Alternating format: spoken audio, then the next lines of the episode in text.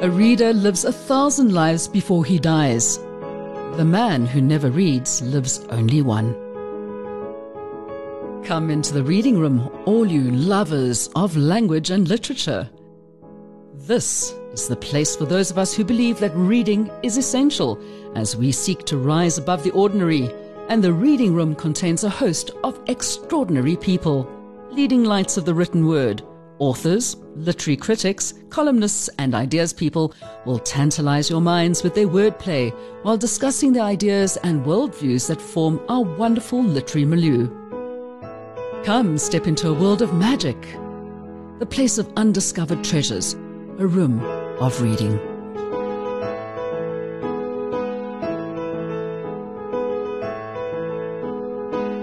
And a very warm welcome to another episode of The Reading Room. I'm Melanie Walker, and in this particular episode, we're going to be talking about daring deeds and daring do. Does that make any sense? How does that come across in books? Well, I mean, for those of you who are into the adventurous lifestyles, and I'm sure that if you've followed me over the years, you'll know that adventure has been my middle name for a lot of the time. I'm always drawn to people who write about their experiences and what they've done and how they've managed to do these things, be it traveling around Africa on a motorbike or traveling across Africa in a 20 year old car. Sometimes it's better to do things on your own two feet. And this is where the story gets interesting. Is because somebody who relied on their feet very heavily to get to be able to do a lot of what he did is Robby Kojetin. And he's written a book. The name of the book is Mind Over Mountain. Mind Over Mountain, not Mind yeah. Over My Own Two Feet. No. All right, Robby, thanks for coming and joining us in the reading room today. Thank you. It's, it's fantastic to be here. Thank you. Now, I have to be quite honest. Climbing mountains has never been on my list of things to do. Okay. I've done pretty much most everything else, including going in fighter jets and stuff like that and submarines. What is this fascination with people wanting to climb mountains? That's possibly one of the most difficult and oldest questions you could possibly ask that's still not properly answered. George Mallory said, Because they're there, I don't really like that. It's because I'm here. Uh, there's just been something that since I was a, a young boy, just mm-hmm. going out hiking, looking at big peaks, just like I was completely enthralled all the time. And, um, you know, the idea of climbing Everest and the history and all of that around it was just, it became a part of my life and it was just this calling. And yeah, there's also another famous quote that says, if you have to ask why, you'll never understand. Mm, I, I, will never understand because yeah. I'm going to keep on asking why. Because I like to ask people why they do specific things. For what reason? Is it for the adrenaline rush? But for me specifically, with climbing mountains, I'll, I'll I mean, I've climbed up Table Mountain quite happily, no problem at all. I'll abseil down from places. I mean, I do sport climbing.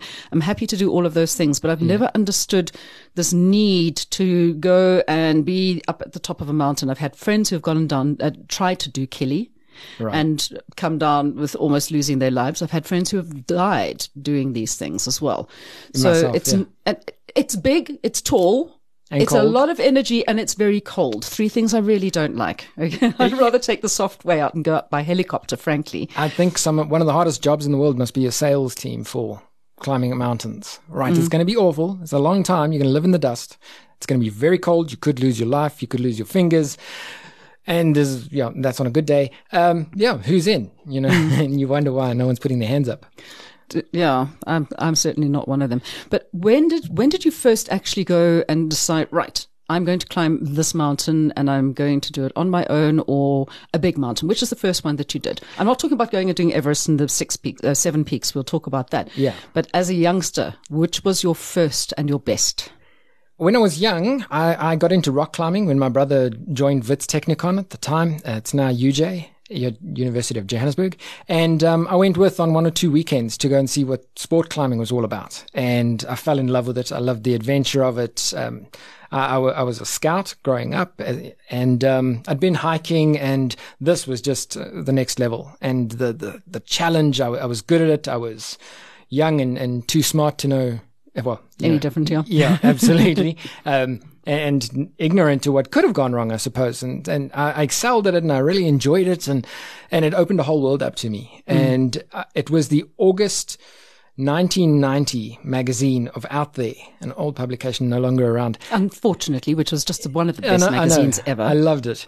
And um, there was a photo on one of the pages of somebody who'd gone to Kilimanjaro and taken a photo of uh, snow, just a Mm. clump of snow with them walking through it. And it said, Yes, there's snow on the equator.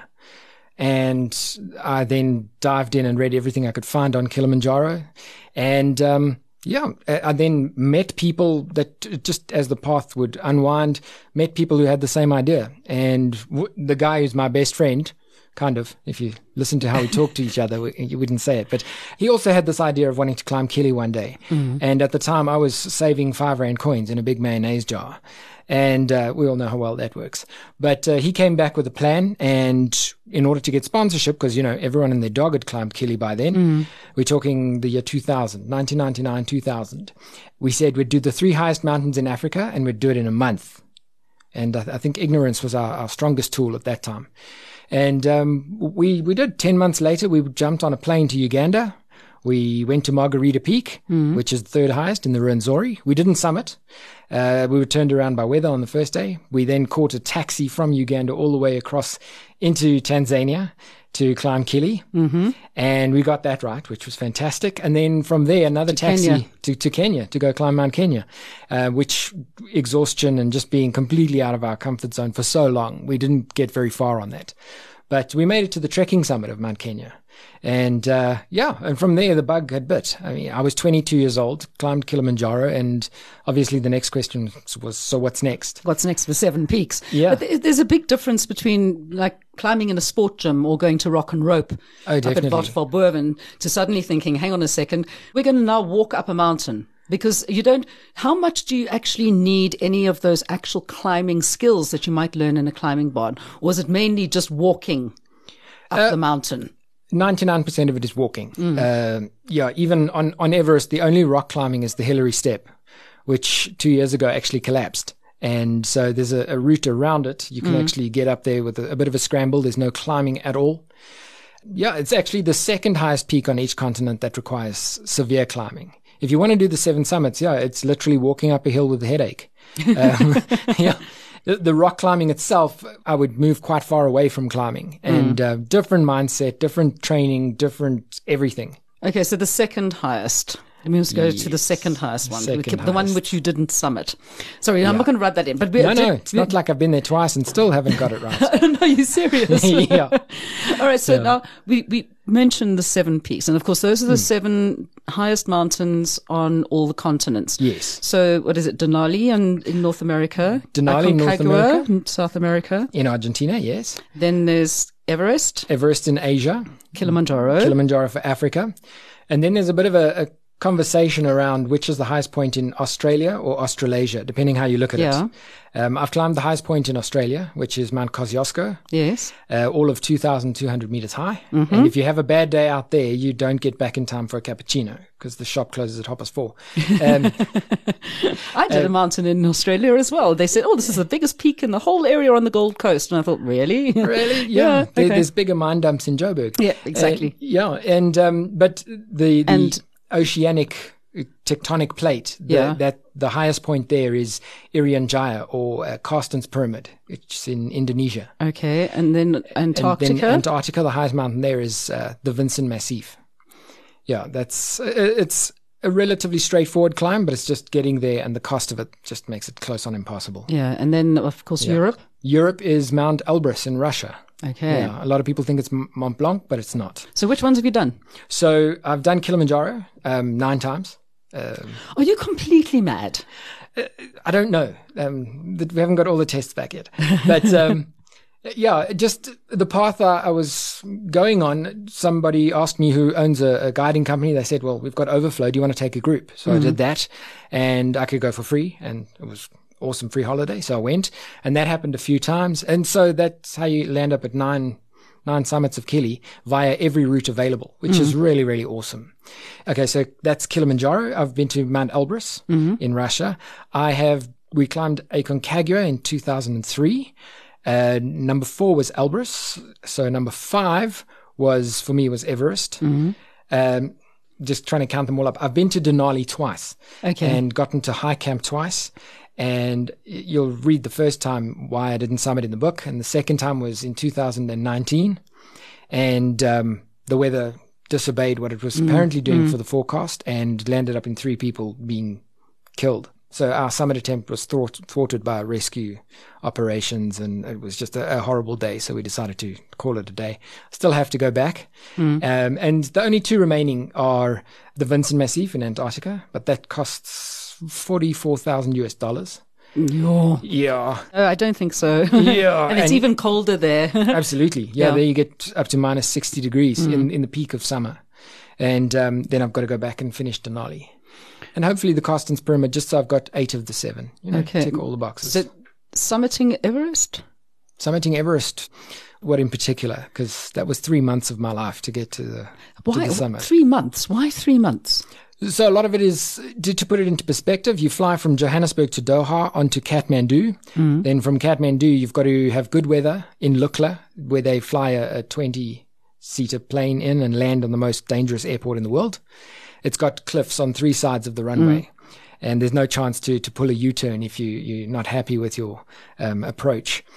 So once you've got that right, then you've got a basically a 10 day walk to base camp where you recover for a week and then you can start your acclimatization Uh, rotations where you go higher and return to base camp again to recover and work your way up to camp one, to camp two, spend some time there, return back up to two, to three, spend some time and then come back and wait for a summit weather window, which for me turned out to be 19 days. Oh my goodness. Yeah. So over two weeks was just sitting on 24 hours notice going, is today the day? Oh, no, no, no, no. There's still that plume coming off the summit. So what do you do in the, all these days that you're sitting there in the cold and getting irritated? Uh, I think we were quite lucky because we were part of an international team. Uh, there were 20 of us in total. And we, th- there was a communal tent that you could play Scrabble. You could sit and talk to the Americans if you were r- really, um, at a loss things a loss for what to do, yeah. yeah, I, I, I think we, we had stuff to do. You could always go for a walk. I mean, we were in one of the most amazing places of the world. And um, yeah, you could go for walks. You spent a lot of time eating because at that altitude you are constantly losing weight. You are, yeah, you, your metabolism is through the roof, and you, eating becomes an event. You know, cleaning your tent is a three-hour event. Uh, doing laundry is like the highlight of the day. Uh, It's it's like that for some people anyway, every single Yeah. day. But now, in between all of this, when is it that you were sport climbing and you broke both your ankles? Well, it was, to, to be exact, it was the 26th of April, 2006. Now, you mentioned uh, Table Mountain and abseiling and the rest of it. The week before my accident, I was 28 years old. I was working in advertising as a freelance copywriter and art director. Found out that I could do both, and um, life was amazing. I was working enough to save up money to go climbing, disappear, come back, work, make some more money, and, and carry on repeat. I was engaged to be married, and we went to Cape Town for a week and climbed Jacob's Ladder, which is the rock face that the the, the big abseil from the Yeah. cableway station goes down. We climbed up and descended in the dark, uh, alive with our wallets, which is quite a feat, and um, did my first skydive over Blouberg Strand. Yeah. It was an incredible week. I came back that Monday night at the indoor gym at the University of Witwatersrand. I um, took a fall onto the, the bouldering mat. I can't even say I, I fell. I So you weren't even being belayed. No, a bouldering wall. My Yeah, feet were maybe two bouldering. and a half meters off the ground. Yeah. Um, just bouldering and turned and jumped onto the mat. And there was a split in the cover and my toes went down the hole and m- all of my body weight on top of that. And my feet folded backwards and then pushed together. And that basically popped everything from my shins down. The tendons ruptured. The bones were, were pretty much shattered. If you know anything about anatomy, my talus bone was forced up between my tibia and fibula and causing that to break. Um, it sheared the ends off of the tibia and fibula, and um, yeah, I partially detached my Achilles tendon from my right foot. It was a mess. Yeah, I don't know, just tearing your. Achilles can be a two year process of just getting that Abs- right. absolutely. Let alone all the other stuff. Yeah. So that was you done for then. Did you think you were ever going to be able to climb again? Did you think you were ever going to be able to walk properly again, let alone climb? Well, it was a process where everything just began to fall apart. Hmm. Landed up on mom's couch, two bedroom townhouse with 15 stairs from her front door to the car park. I remember that because I had to do it sitting. Hmm. You know, move one foot at a time, move your bum down a step, repeat process 15 times. And um, yeah, eventually after the doctors are telling you that you're not going to run and you're not going to climb again, you start to believe it. Mm. And my life would unravel to a point where I couldn't go and work. You know, this was the days of dial up. I wasn't able to run a home office or anything like that. The money would dry up, but the bills didn't. And you were in a wheelchair. Yeah. And I was supposed to be getting married. And yeah, you can just imagine how the depression and the anxiety started to build up to a point where you taking more painkillers than you are getting hours of sleep in a night. And um, yeah, it would eventually just unwind to a point where, I mean, seven surgeries in and just not rehabilitating properly. And yeah, the, the doctor said to my mom when I, I remember him talking at the foot of my bed as if I wasn't there. And he said, um, yeah, he, he- he won't run and he will never climb again. I'm really sorry. Maybe you should get him a walker for his 30th birthday. Polish doctor. We all know how funny Polish people can be. yeah. So um, yeah, it was it was absolutely horrible to a point where I ended up after a fight about when moving our wedding a bit later. Um, a fight turned into my fiance and her parents leaving the house, and I never saw them again, ever. And yeah, there I sat three o'clock in the morning staring down a handful of painkillers. Um, I don't know if you know Synap Forte. Yeah, if you've had a sports injury or, or a cesarean, you know Synap Forte. Yes. Yeah, I look, the strangest people sometimes that you meet them and you never know that what they're going through. I mean, obviously yours was a physical manifestation as well. Okay. So Yeah. it was, you can see that you are in a wheelchair, you've got this, that, and the other. But a lot of people may have issues going on in their heads from whatever reasons it may be. But it's all how you deal with it. And we're going to get onto that because my brother faced a similar situation when he was in his early teens where he ended up with this weird bone disease. And they said to him, right, that's it. Never going to be able to run, never going to be able to play any contact sports. Four years later, he played two years at Queen's College, first team rugby. and he's yeah. still out and about, uh, like in his 50s now. And he just said, I will not let them tell me what to do. What was your turning point after listening to that Polish doctor? What Yeah. made everything turn around for you? Well, I kind of found myself uh, completely out of options. I made a decision, I made a deal with myself uh, that if there were 70 tablets in the bottle, I would drink them. From the research I'd done, I knew 35 would kill me. But uh, suicide is one of those things that you can't stop halfway. I knew I had to do an absolutely perfect job, otherwise, not at all, because you can't leave a vegetable on a heart lung machine for my mom. You know, that was, that was the only thing in my head. And I knew that my medical insurance wouldn't cover a botched suicide attempt you know, and, and I couldn't rack up more debt. Those were the only thoughts going through my head at the time. Nothing, nothing, nothing else mattered. And it was when I realized that I had absolutely nothing. I was out of options because there weren't enough tablets in the bottle. There were 57. and the way my, my thoughts unfolded, I said, well, you can't slash your wrists with a Gillette Mark III razor. You can't jump off the balcony because that's just going to hurt like hell and be embarrassing. Uh, you can't drink bleach from under the sink. That's not going to do it. I was out of options. Hmm. And I, I thought, you know, hang yourself with a climbing rope. But I'd given all my climbing gear to my mates because they were still using it. So I was literally out of out of options. I'm sorry, I'm laughing. no, not at all, I know this is the way of going through the process. I can't Yeah. do this because of that. Uh, for sure. And you kind of look at it so So that's what saved your life is the fact that you, that you had those options did not exist at the time. Absolutely. And that provided a window for me to start changing my thinking and surround myself with the right people and just switch things up. When, when I speak to, to large groups of people, it's obviously a sort of microwave version of the story, but it, it boils down to changing the one decision from I don't want to heal because I was in a state of mind where uh, stop the earth, I want to climb off. Changing that I don't want to heal to I want to get better. I want to get better, stronger, and tougher than I was before. And um, I also say that my bucket list saved my life because two years before my accident, I had Mount Everest tattooed across my back. And because I was going to climb it. And that I think was part of the, one of the hardest things for me when you have these dreams and the, these ambitions and then unfairly it gets taken away from you or not even taken away. I, I, I made the jump. I hit the mat wrong. I broke those ankles and that wasn't what I had in mind. You know, mm. this was not the life I wanted. But you didn't do it to yourself. You know. Well, no, gravity and probably the two cheeseburgers I had on the way there did it. um, but um, yeah, and it was about that changing that mindset from okay, the only way when we're at the bottom of the hole, now we stop digging. Now we start to climb out. And yeah, that was what would would would force me to get out of bed the next day. I, I didn't have a reason to live. Fiance was gone, business was gone, everything was gone. You Your know, climbing was gone. climbing wasn't there any longer. I had no reason to get out of bed the next day. So I had a choice. I could either lie there and die, and I'd probably still be lying in that bed with my mom running around at 75 years old looking after me, Or I could use tomorrow as a blank slate to be a little bit tougher than I was yesterday. I'm not going to heal it overnight. I'm not going to hmm. solve the world's problems in 24 hours, but just get up. And and I also tell people that for eight months of my life, my bucket list was get out of bed, brush your teeth, and put on clean clothes.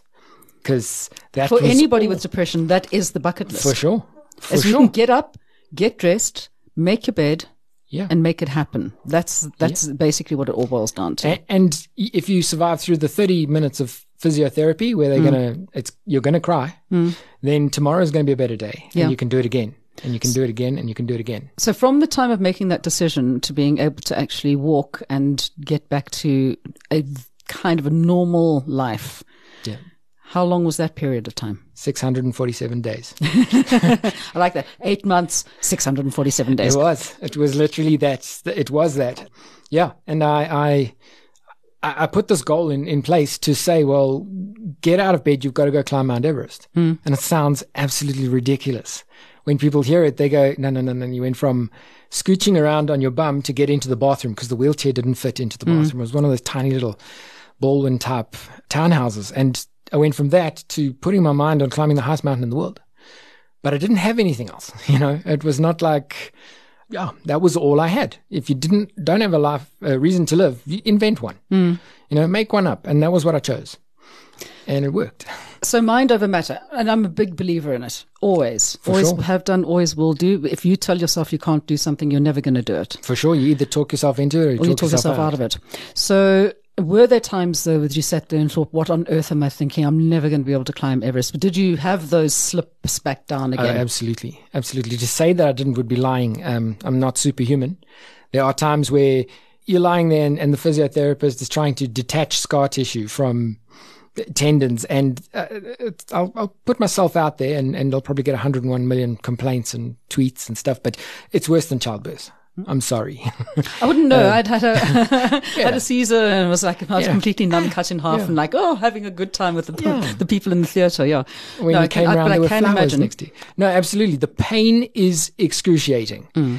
Yeah, and there are times where you just go, I can't do this anymore, and and you remind yourself like, well, what's your other option? Go go climb into bed. Go go do what. yeah. Go lie in bed for a week. You've done that before. How did that work? Mm. You know, and um, yeah, you just got to keep reminding yourself, why, why are you doing this? Because you start to rebuild a, life worth living for one little piece at a time, one day at a time. So, did you go back to advertising and copywriting? Um, yes, yes, I did. Um, it's what I knew, and it, and it pays the bills. And um, yeah, th- there was a a time where I kind of hated it, but it was something I was able to do, and I was able to do start a speaking career as well, telling my story of from a wheelchair to Everest. This is what I wanted to know. When did that start? Were you still in the wheelchair, or is it when you had like gotten yourself up and you'd finished climbing and you went out to tell people? Uh, where did mm. this this thing to go and change other people's lives suddenly come in? Uh, it was from telling my story to different people and, and the networks I was in that they said, well, you've got to, you've got to get out and tell the story. And I decided to have this, this Mount Everest idea and I didn't have the 750,000 Rand it would take to climb it in 2008. That's And a lot of money. It is. It's a, a very, very large sum of money. And nowadays, if you want to go, if you were to go for the next climbing season, you're in for about 1.1 million Rand. I'd rather buy a house. You could. Yes, Yes, you could. and it won't be hopefully not a cold house. yeah, and you could put as many heaters as you want in it. Yeah, and so I started a fundraising campaign, and that forced me to talk to a lot of people. yeah. Which kind of, when they asked about it, you would tell the story. And I was on a, a radio interview with David O'Sullivan mm. one Friday afternoon, which a friend of mine in PR had wangled for me, and I told them about this idea to sell blocks, and I, I think I had two blocks sold at the time. Thanks, mom. And for 500 Rand, you could buy a piece of my summit banner the size of a business card and Yes. come with me to the top of the world. That was the concept. And the idea was if I sold enough blocks, I could cover my costs. And maybe if there was anything afterwards, we could uh, give it to charity. And I only got two phone calls after that interview, and I was a little bit disheartened. But the second phone call was um, a guy who just happened to leave work early to take his family to the Kruger Park on holiday, and he heard the 702 thing. Mm. And he was from Nedbank. And at the time, Nedbank had an internal, so they wouldn't breathe a word of it to the public, internal campaign to be the best business bank by 2010. And the whole theme of that was ascent. and they were at base camp now, and they wanted to be at camp one by such and such a date. And the guy heard me, and he said, "You're our guy." And he said, How much money do you need? Hey? Absolutely. I mean, I still get shivers. I mean, 12, 13 years later, I still get shivers telling the story. And he said, How much money do you need? What's your hard costs? And I said to him, Oh, you know, 20, 28,000 US dollars. you know. And the phone went quiet. And I thought, could you imagine what it'll feel like if this guy buys 10 blocks? You know, woo, you know? Yeah. And um, he, he said to me, Well, okay, sounds doable. The money will be in your account by the end of the month. And that just, those sorts of things don't happen in real life. And it, it, it happened. They covered my hard costs. And so we just continued selling these blocks. And we were able to, to raise over a hundred thousand rand. I mean, 13 years ago, that was a lot of money. Yeah. Still is a lot of money. We were able to just hand that over anonymously to cancer related causes. Oh, fantastic. And um, yeah, it, it, was absolutely amazing. It was called the Patchwork of Miracles. That was the nickname David O'Sullivan gave it. Did you did you sew all of the things together to make your flag eventually? We digitally printed it. Yeah. Um, shame my mom would have been the seamstress on that one, and I think she'd still be busy with it. um, the flag measured 3.6 meters wide and about one and a half meters high. And um, That's quite a big flag. It's a lot of blocks. It's Yeah. a lot of blocks. Yeah.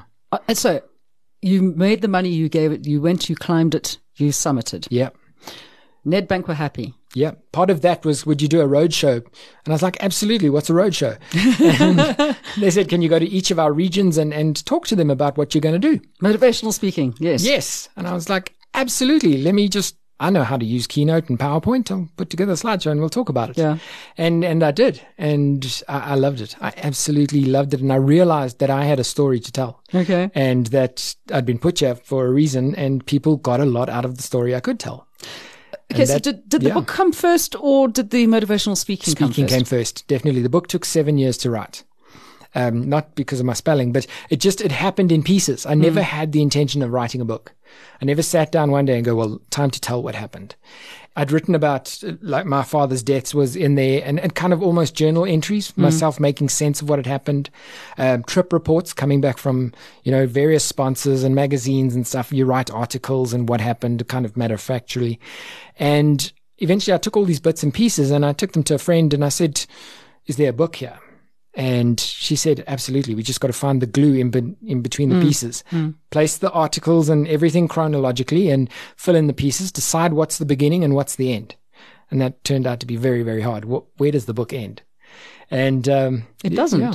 It doesn't. It doesn't. So yeah, stay tuned for the next installment. And what is the next installment? What What is next up? I mean, you've got a very big thing coming up, haven't you? Absolutely, yeah, and and I think that's part of uh, the project and the excitement that for the people that get on board with Patchwork of Miracles Part Two, there's a copy of the book in it for them, and uh, I haven't written it yet, but How much is a block?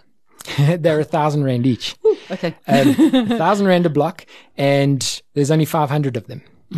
And yeah, for that, you can be a part of the, the miracle. G- give me whatever you want to put on that banner. I'll take it to the top. If you want to ask someone to marry you, if you want to put your business's logo, put your favorite saying, a, a picture of your, your, your twins, your newborn baby, whatever you want. If you want to come out the closet, that's also cool. Whatever you want, put it on the banner and I'll take it to the top. And, um, yeah, this time there's there's a different cause behind it. Um, for those of you that that read the book, you'll see that depression and anxiety is a big part of my life and um, part of the story. So what we're doing, eh, all of this, it's in order to raise some. I hate saying raise awareness because it is, every we, do, we always we do need to raise Yeah. awareness because people, you know, if you if you on, I always say to people, it's the same thing if you have epilepsy, Yeah. or if you have um, insulin deficiency, diabetes. Okay, you have to remain on medication for the rest of your Yes, life. absolutely. Why is there such a stigma attached to taking a medication if you suffer from anxiety or depression?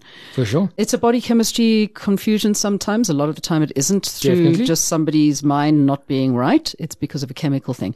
So Yeah. I used to work with SAGAD, so uh, SADAG. I always get a South African Depression and Anxiety Group. Yeah. I'm very aware and I always want to push people, please. If you don't say to somebody, get over it, as you're hearing, sometimes there are mountains that have to be climbed before somebody can get over it. For sure, absolutely, and and I, I, I'm over that. I can speak about. Um, I am on medication, and I mm. probably will be for the rest of my life, and I'm okay with that. Our campaign this time, all we want is people to ask for help. Mm. If you're suffering, just reach out, reach to a friend, phone an anonymous hotline. There are, I mean, there are companies that have these structures in place, in-house therapists, and people just are too scared to to say yes, please, please help me. Mm. And um, that's one thing. Ask for help came from my Everest approach. I didn't have the seven hundred and fifty thousand rand, so I asked for help. At the end of the day, I paid thousand one hundred rand out of my own pocket, and that was mostly GoFundMe for. is wonderful, isn't it? well, no, yeah, absolutely. That didn't exist back then. Yeah. There yeah. wasn't even Facebook then. It was just me sending out emails and asking people, please help me. And I got mm. everything from cameras to vitamins to, you know, foot fungal cream. Whatever I needed, I got. Yeah. Just because I asked. you help. have to ask. So that's the theme that's being pushed through to the next one. There is help out there. Give people the joy of being able to help you. Just reach out and, and ask. You know, I depression. I love your way of thinking. I wish people would understand that there is that option to do it honestly. Yeah, absolutely. And depression and anxiety is fatal if untreated. Okay, so what is the main message people can take away from your book? Is it about that, or is it just actually overcoming things that you perceive to be hurdles that you have created as a bigger hurdle than they actually are? Is it how to stand on your own two feet or just kick your own ass? It's a little bit of everything like that. The takeout from the book is we are what happened to us. Mm. You know, you can choose to either use it as an excuse. Oh, I'm, I'm, I'm messed up because I had a horrible childhood.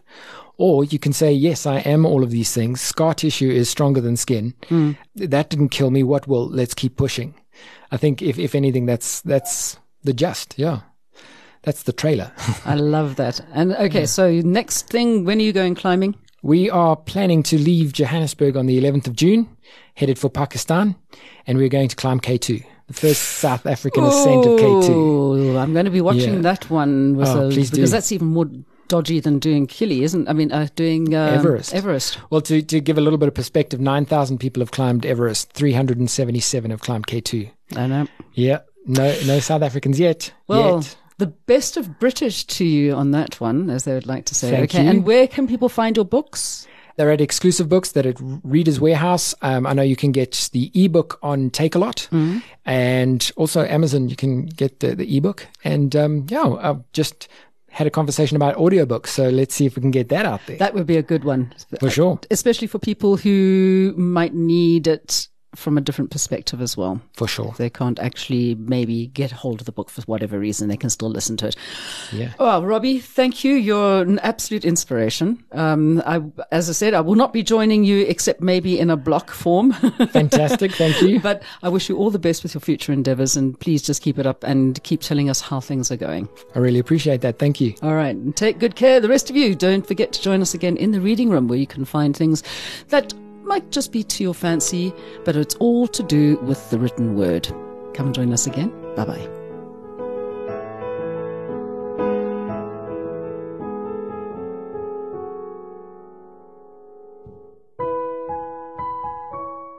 You've been listening to another production from Solid Gold Podcasts.